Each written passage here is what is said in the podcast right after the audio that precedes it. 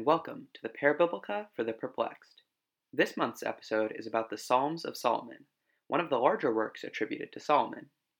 The Psalms of Solomon is a collection of 18 psalms, some or all attributed to Shlomo in their title.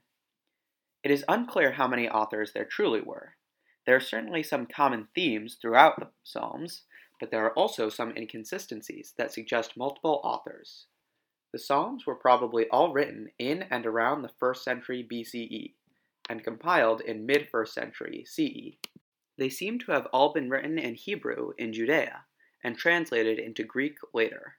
The Psalms use Shlomo's name because of his connection to wisdom and poetic literature. The Tanakh does describe him as having written far more than the two Psalms that bear his name in the biblical Book of Psalms. Many of these psalms reference either directly or indirectly events that occur after his life, but this isn't necessarily an anomaly in parabiblical literature. The first of these psalms bears similarity to biblical psalms, called out in time of distress. Shlomo calls out from amidst the sinners, and his righteousness is rewarded with success. The sinners are also successful, however, and this is described. They are arrogant and believe they will never fail because they are spread across the whole earth and have desecrated the sanctuary, though their sins are many and secretive. It is implied that their arrogance will lead to a reckoning. This psalm has many parallels to the Roman persecution of the Jews, and was likely written in that period as a psalm of hope and comfort. This will be a common theme among the psalms. The second psalm describes a desecration of Jerusalem and may be a continuation of the first. It describes at length foreigners taking the temple and disgracing its honor and vessels. It describes how the Judeans are taken into captivity because of their sins, specifically calling out sins of sexual deviance. It stresses that they chose to be sinful, but that Shlomo and the righteous can still choose good. Shlomo asks that the punishment of the Jews end soon, and sees that the sinful Gentiles who persecute them will also be cast down for their arrogance. It ends by praising God for awarding righteousness and dealing justly with the sinful, urging the reader to understand this. The third psalm describes the righteous, and how he will praise God and sing often. It describes how the righteous one always tries to find sin within himself and rid himself of it, and has faith for God's help when he has fallen. He fasts and is humbled when he sins. This is contrasted with the sinner, who curses those around him in his misfortune, adds to his sin, and does not get up when he falls he will receive punishment while the righteousness are eternally kept. The depiction of righteousness throughout the psalm as getting up from sin rather than a lack of sin suggests that the psalmist viewed his audience as possibly sinful but able to overcome their sins. The next psalm addresses those who are overzealous in their judgment and try to impress others. He admonishes these people, saying that they are too sinful in many ways to have grounds to condemn others. This theme would go on to be prominent in early Christian texts. He asks that these people be removed from among the righteous, as they are destroyers and deceivers rather than honest and wise. There follows an extended prayer that these people should face much hardship and cruelty, and be stripped of their honor. The psalm ends with a blessing to the truly innocent, as God is the true judge. This psalm seems to be politically charged as opposition specifically to the Sadducees and the Hasmoneans, who were the authority at the time, but often submitted to and tried to impress the occupying Romans. Some have suggested that this or all the Psalms are therefore from the Pharisees or Essenes, but many of the less centralized religious strains in Judea also hated the Sadducees, so this may be an oversimplification. The next psalm is a more familiar psalm of praise. It praises God for his strength, loyalty, and justice. It thanks God for provi- providing for every living thing and man, with specific emphasis on hunger, which was often a problem in Jerusalem given the refugee problem. Jerusalem at the time from the Hasmoneans' warfare. It asks that one not be provided too much, lest they be tempted to sin as the rich do, also a dig at the Sadducees. The next psalm praises he who calls to God in his time of need, as he will be happy and saved. He will have hope and not fear, and his prayers will protect his entire household. His prayers are always answered, and he is protected. This psalm ends by praising God for being merciful with those who turn to him. The next psalm is a plea for mercy in a time of danger. It asks God to remain close to his followers and protect them from wicked and the foreign.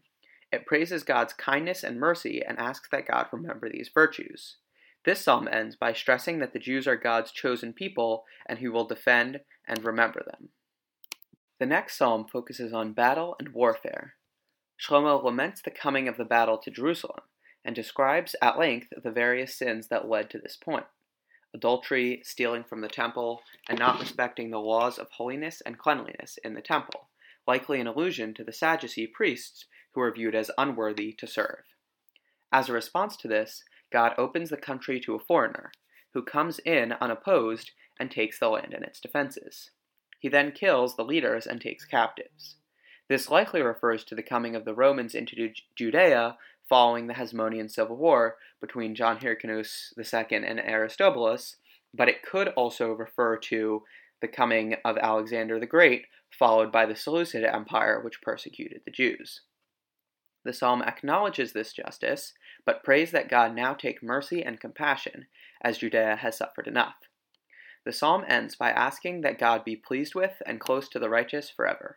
The next psalm begins by describing the exile of the Jews as an example of God's judgment, and urges the reader to choose good.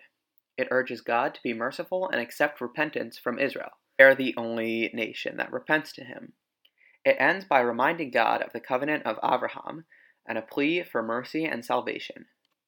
The next psalm praises those who accept punishments for their sins, as they may find mercy and redemption for their actions. It stresses that God is just with Israel and that they will eventually be saved. This theming, present in many of the Psalms, but especially evident in this one, suggests that the author's community was facing persecution and that the psalm is a response, categorizing the persecution as just punishment from which Israel will eventually be saved on account of its righteousness, which the people can choose out of their sin. The next psalm predicts victory for Jerusalem. It tells the reader to spread the news of Jerusalem's triumph. It describes how all the exiles returned to Judea in comfort, with the terrain changing to accommodate their travels, with many parallels to the splitting of the sea and the midrashim that surround it. This psalm has somewhat of an apocalyptic theming, which it could have received directly from apocalyptic texts, but it may be a political apocalypse in a similar vein to the Nevi'im Achronim. Next psalm addresses lying and criminality, it describes how people can use their words to make sin and turn men against one another. It contains a long prayer that these people face many harsh punishments for their actions. It ends with a prayer that the innocent and devout be protected. This psalm is extremely similar in form to the psalm about overzealous judgment, and therefore probably shares an author. The next psalm thanks God for protection in a manner similar to the biblical psalms. It thanks God for saving Shlomo from famine, sword, and beasts. It describes how, contrarily, the sinners will be destroyed. The descriptions of these dangers may draw directly on the growing Agadic tradition about Shlomo. It praises God for his discipline, stressing that it is just and positive, and that it forms redemption for the righteous rather than destruction. The next psalm is somewhat similar to the previous one. It contrasts God's treatment of the righteous and the sinners. It describes how God is faithful to those who follow God's commandments and that they shall be eternally kept. The sinner's enjoyment is fleeting, and they will receive a negative afterlife. Interestingly, this is among the earlier Jewish mentions of a good bad afterlife in such a direct way. The next psalm identifies itself as specifically going with the song. It praises God for saving those who call out to Him, and describes how they will celebrate and sing to their salvation. It interestingly describes the righteous as having a mark of salvation, while the sinners have a mark of destruction. This imagery is very similar to the imagery that will appear later in the Christian text Revelation of John. It then describes how God's judgment will come to both the righteous and the sinners, while the former will be rewarded and the latter punished. Possible that the Revelation of John knew this psalm directly. The next psalm is a prayer for help. It describes an experience while sleeping of approaching the underworld, but being saved and woken by God. The psalm thanks God for mercy and contains a prayer not to be tempted to any kind of sin and to have the strength to pass God's tests. This psalm seems to be an allusion to sin committed out of desperation and a prayer to be able to resist it, possibly as a result or response to the Roman persecution. The theming and imagery used is relatively similar to certain apocalyptic texts, especially in its description of the approach to the underworld. The next psalm is a narrative psalm, similar to Psalm 78, which summarizes the Exodus, although this psalm is mainly concerned with the kingship and the coming Messiah. It describes how David was made king of Israel, but because of Israel's sins, his line was deposed and replaced with foreign kings. These lawless kings are likewise deposed by a different Gentile king, which may be an allusion to Cyrus. The Israelites, who are now scattered, pick up customs of the lands they are in. The psalm then switches to a prayer for the Messiah, who will drive the foreigners out of the land and return Israel to righteousness. He will gather them back to the land, purge the unrighteous, and return all the tribes to their proper lands. He will serve as a wise and holy king and avoid war. It contains a lengthy description of how he will judge righteously and lead Israel to holiness.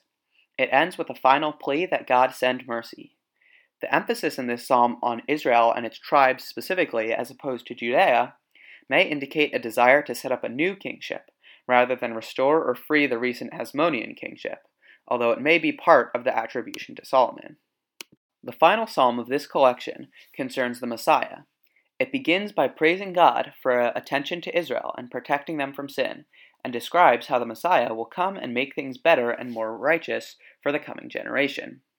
The end of the psalm describes how God appointed the courses of the stars and the angels over them, and how they do not deviate from their course. This may suggest some Enochic influence on this and possibly other of the Psalms of Solomon. The Psalms of Solomon as a whole, because of its diverse theming, serves as one of the greatest windows into Judean life in the first century BCE. It presents a lot of the political opposition of the people to their leadership, talks about many of the ideas that would develop into important aspects of Christianity, and draws on many works suggesting that these works were available to the Judean writers at the time. And so concludes this month's episode of Parabiblica for the Perplexed. If you enjoyed, please consider leaving a good rating or review, and check back next month for Parabiblica for the Perplexed, the Book of Enoch, Part 2.